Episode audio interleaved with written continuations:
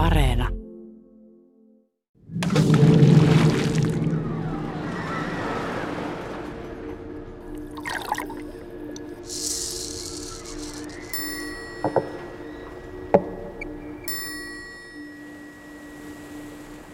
Kolmion merkityshän on mittaamaton. Sitä, se on niin hyödyllinen monissa asioissa. Siis ihan, jos ajattelee, että pannaan kamera kolmialan varaan, se ei hetku eikä vetku, koska siinä on kolme alkaa eikä esimerkiksi neljä tai useampi, saadaan niin tasapainotettua asioita. Ja juuri tämä sama ilmiö, että nämä just kolme kärkeä antaa tämmöisen rakenteen, joka ei heilu niiden jalkojen varassa. Sitä käytetään esimerkiksi lujuuslaskennassa, jos vaikka suunnitellaan polkupyörän runkoa, on käytettävissä sanotaan tietty määrä terästä, se pyörä ei saa painaa sen enempää. Minkä muotoiseksi se pyörä pitäisi tehdä, että se kestää painavimman mahdollisen ajajan? Matematiikan professori Samuli Siltanen jatkaa kolmion ylistämistä. Tämmöiset asiat lasketaan tietenkin lujuusopin kaavojen kautta. Ja nykypäivänä tietokoneessa niin, että tämä pyörän ehdotettu muoto jaetaan kolmioihin. Vaikka se muodostuukin pyöreistä putkista ja näin, laitetaan runsaasti pieniä kolmioita niin, että tämä muoto on hyvin tarkasti matkittu kolmioiden avulla. Sen jälkeen nykyaikainen matemaattinen menetelmä laskee, miten se pyörä taipuisi, jos siinä istuisi minkäkin painoinen ihminen. Samantapaisilla laskuilla lasketaan esimerkiksi ilman liikkeitä, kun mallitetaan lentokoneita tai raketteja. Kolmio on kaikkien näiden laskujen pohjalla.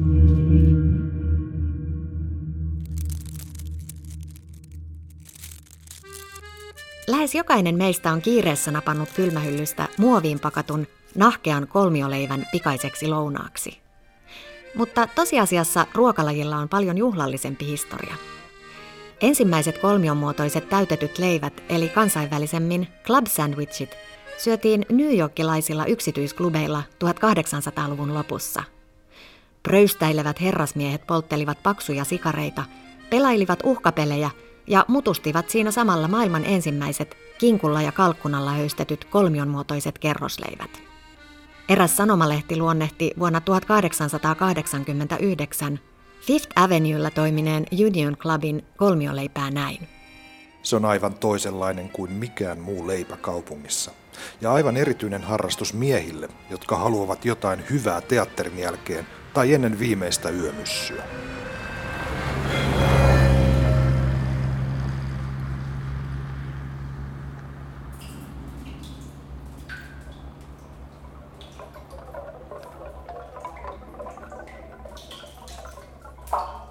Yli 8000 vuotta vanhoista kivikautisista haudoista on pystytty paikantamaan kolmion muotoon sijoiteltuja kiviasetelmia.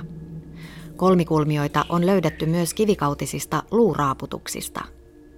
Myöhemmissä kulttuureissa keramiikkaesineitä on koristeltu kolmioin. Kolmonen on mukana monien uskontojen kertomuksissa ja myyteissä, vaikkei ilmiön muotoa varsinaisesti esitettäisi kolmiona. Kreikkalaisen merenjumala Poseidonin vertauskuva on kalojen pyydystämiseen käytetty kolmikärkinen keihäs. Hindulaisessa kulttuurissa Shiva-jumalan pitelemä kolmikärki yhdistetään jumaluusopin kolmeen aspektiin, joita ovat luominen, oleminen ja hävittäminen, eli Brahma, Vishnu ja Shiva. Myös muinaisintialainen pukilla ratsastava tulenjumala Agni pitää kädessään kolmikärkeä.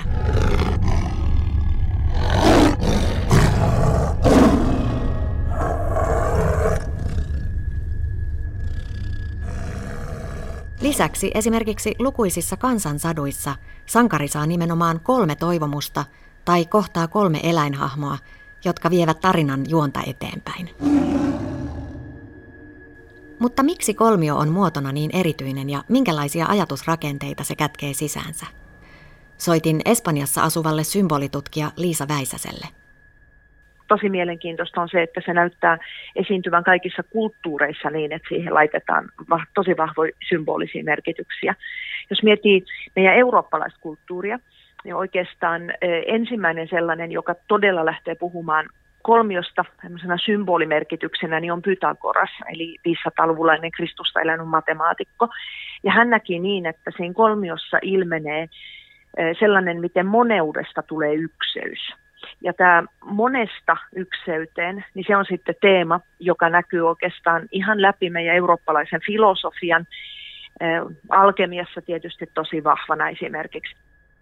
Alkemistit uskoivat, että koko universumi koostuu neljästä eri elementistä, joita ovat tuli, ilma, vesi ja maa.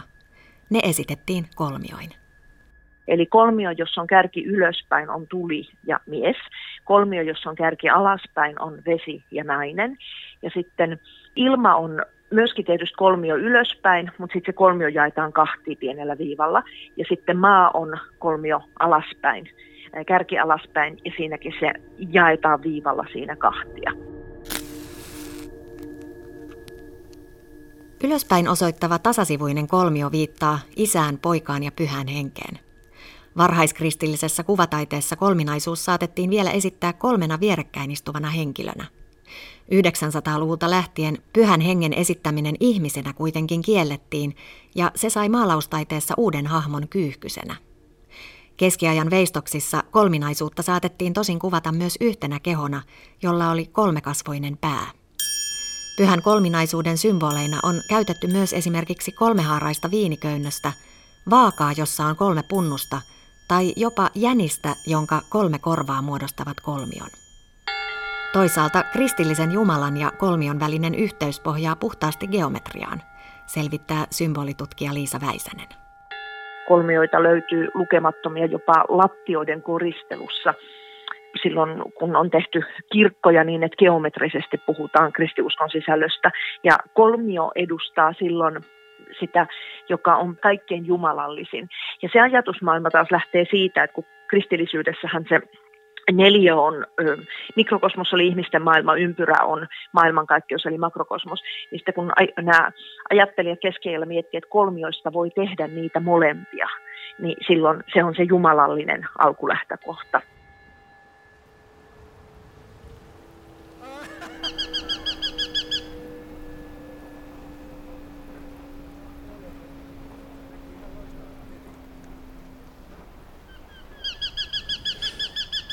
Vaikka islamilainen maailma ja Korani ei suoraan kiellä ihmisen kuvaamista, traditio suhtautuu siihen kielteisesti.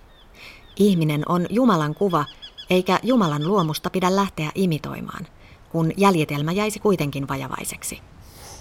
Ihmiskuvausten sijaan islamilainen taide pohjaa kalligrafiateksteihin ja loputtomiin pitkälti kolmioista ja niiden muunnelmista muodostuviin ornamentiikkakuvioihin. Islamin ornamentiikka-ihanteiden taustalla on paitsi uskonto, myös se, että antiikissa vaikuttanut matematiikan ihannointi, eli islamin syntyalueilla voimakkaana.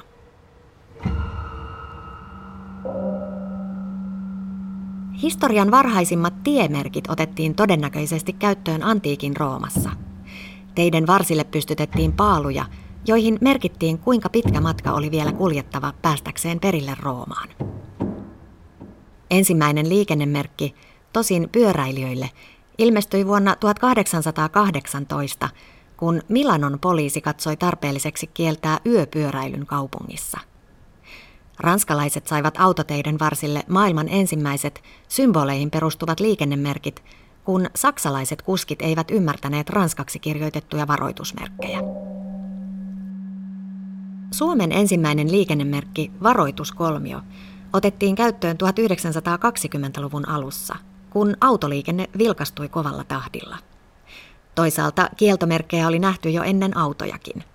Hevosliikenteessä oli käytössä ainakin merkki, joka kielsi sakon uhalla hevosten laukkaamisen sillalla. Väistämisvelvollisuudesta varoittava kärkikolmio on nykyisin yksi yleisimmistä liikennemerkeistä. Useimmissa maissa kolmio on punaisten reunustensa sisällä valkoinen – Suomessa ja Ruotsissa merkki on poikkeuksellisesti keltainen, koska väri erottuu lumisessa maisemassa paremmin.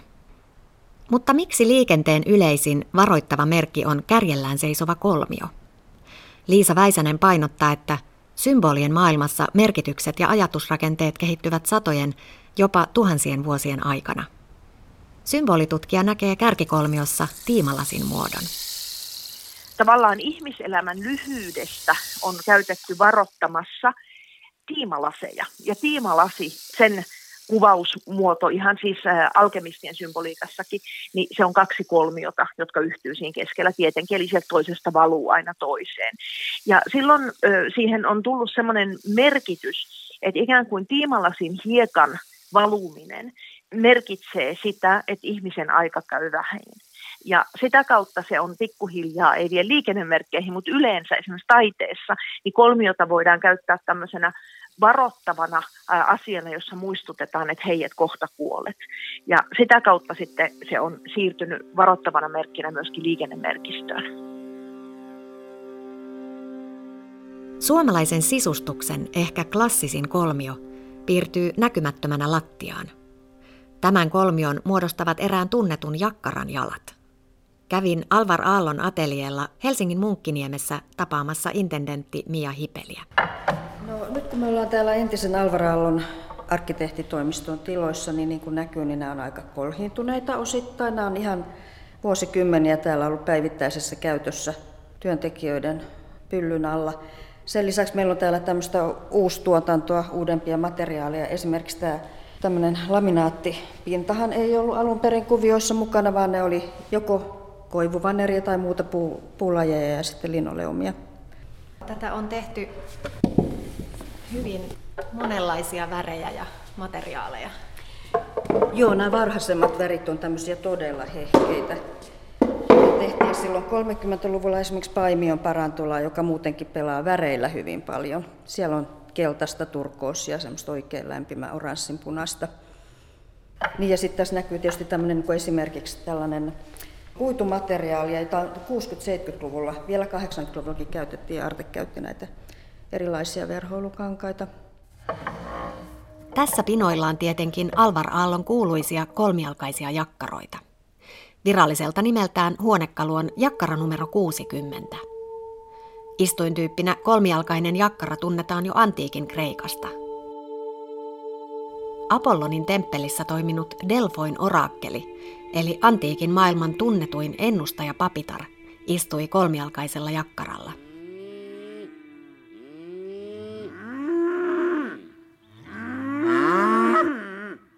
Suomessa lypsyjakkarat ovat olleet perinteisesti kolmialkaisia. Kolmialkaisena istuin pysyy tukevasti keikkumatta epätasaisella alustalla, kuten laitumella tai kalliolla. Tarina kertookin, että Alvar Aalto olisi alun perin saanut idean ikoniseen huonekaluunsa nimenomaan puisista lypsyjakkaroista. Mä en ole itse tätä ihan faktana missään kuullut enkä lukenut, mutta jos johonkin, niin Alvar Aaltoon liittyy todella paljon tarinoita ja voi olla, että siinä on joku tämmöinen ihan faktakin taustalla, hyvin mahdollista, koska hän hyvin tällä tavalla niin kuin luovasti yhdisteli kokemuksia ja esikuviaan ja loi sitä kautta sitten näitä uusia muotoja. No kolmijalkaista jakkaraa on paitsi rakastettu, niin sitä on myös moitittu kiikkeräksi. Se on varmasti, jos ei siihen astu aivan keskelle, niin onhan se kiikkerä. Ja se on ihan varmasti ollut yksi syy, mitä varten neljäs jalka siihen lisättiin.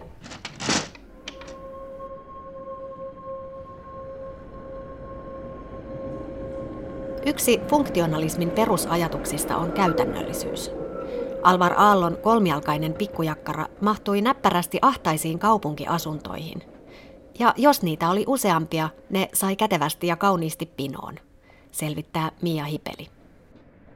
Silloin 30-luvulla, kun tätä kehiteltiin, 30-luvun alussa 32, niin tämmöinen ajan trendi oli nimenomaan niin kuin standardisointi ja pienasunnot ja hygienia, tuberkuloosin vastustaminen ja muut. Ja sarjatuotanto oli yksi. Ja Aallon perhe asuu Turussa siihen aikaan, he oli muuttamassa vuonna 1933 sitten Helsinkiin. Ja Allolla oli suuria, ensimmäisiä suuria tämmöisiä kilpailuvoittoja työn alla, joista esimerkiksi Paimion parantola oli yksi. Ja tarvittiin todella iso määrä suht edullisesti valmistettuja kalusteita. Ja koska oli tämä pienasunto ajatus ihan käytännön syystä myös, niin piti olla tämmöisiä niin koottavia, kasattavia pieneen tilaan meneviä malleja. Ja tässä esimerkiksi kun katsotaan, niin nämähän pinoutuu tällä tavalla hyvin kauniisti. Sitten kun näitä laittaa muutaman päällekkäin, niin tästä tulee tämmöinen niin kiertyvä rakenne. Se oli yksi syy ihan selkeästi. Niin, tässä nämä jalat lähtee spiraaliksi. Tuohon Joo, se rakentaa tällaisen niin karttuvan, täydentyvän spiraalin ylöspäin, mitä enemmän niitä on. Aika pian 34-35 otettiin tuotantoon nelijalkainen malli. Se pinoutuu myös, mutta ei ihan tällä tavalla niin kuin yhtä joustavasti kuin kolmijalkainen. Taiteessa ja arkkitehtuurissa kolmiot, neliöt ja ympyrät ilmentävät monesti muutakin kuin graafista muotoa.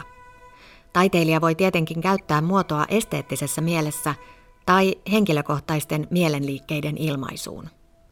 Mutta monesti geometrinen muoto vie abstraktion maailmaan ja johonkin käsin koskettelemattomaan. Geometria ja rakennustaide kohtaavat ehkä selkeimmin pyramideissa. Egyptiläiset uskoivat, että Faaraon ruumis oli saatava säilymään, jotta hänen sielunsa voisi jatkaa elämää tuonpuoleisessa maailmassa. Säännöllisen pyramidin kärkipiste toimi väylänä, kun hallitsijan sielu siirtyi tuonpuoleiseen. Antiikin temppeleistä periytyneeseen päätykolmioon kätkeytyy samankaltainen ideologia, kertoo Liisa Väisänen.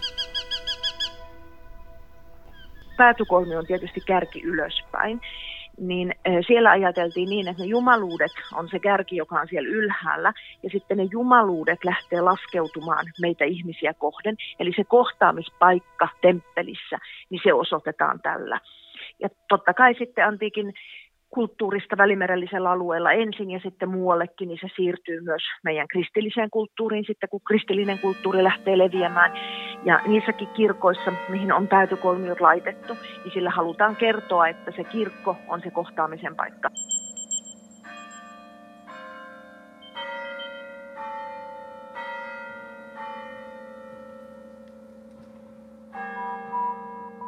Mutta kolmioita voidaan käyttää rakennusaineena myös digitaalisessa taiteessa ja arkkitehtuurissa. Esimerkiksi kolmiulotteiset pelimaailmat ja niiden valaiseminen perustuvat kaksiulotteisten kolmioiden käyttöön. Matematiikan professori Samuli Siltanen. Meillä on virtuaalisia tiloja, eikä pelkästään peleissä, myös arkkitehtuurimallinnuksissa. Sinne pitää laskea valaistus, että se näyttäisi niin kuin meidän maailmalta ikään kuin se olisi valoa. Mutta eihän siellä ole mitään valoa, sehän ei ole oikea paikka. Sekin tehdään niin, että jaetaan nämä huoneet ja tilat pieniksi kolmioiksi. Ja sen jälkeen lasketaan, missä kulmassa ne kolmiot näkevät toisensa siellä virtuaalisessa tilassa. Sitten katsotaan, mitkä kolmiot on osa lamppua, joista tulee valoa. Ja nämä tiedot kootaan yhteen yhtälöryhmäksi, jonka ratkaisemalla tiedetään, että kuinka vaaleaksi kukin kolmio pitää värittää siellä tietokoneessa, että se näyttäisi valaistulta tilalta. Tämä on niin sanottu radiositeetti, valaistusmalli, joka myös perustuu ovelaan kolmioiden käyttöön.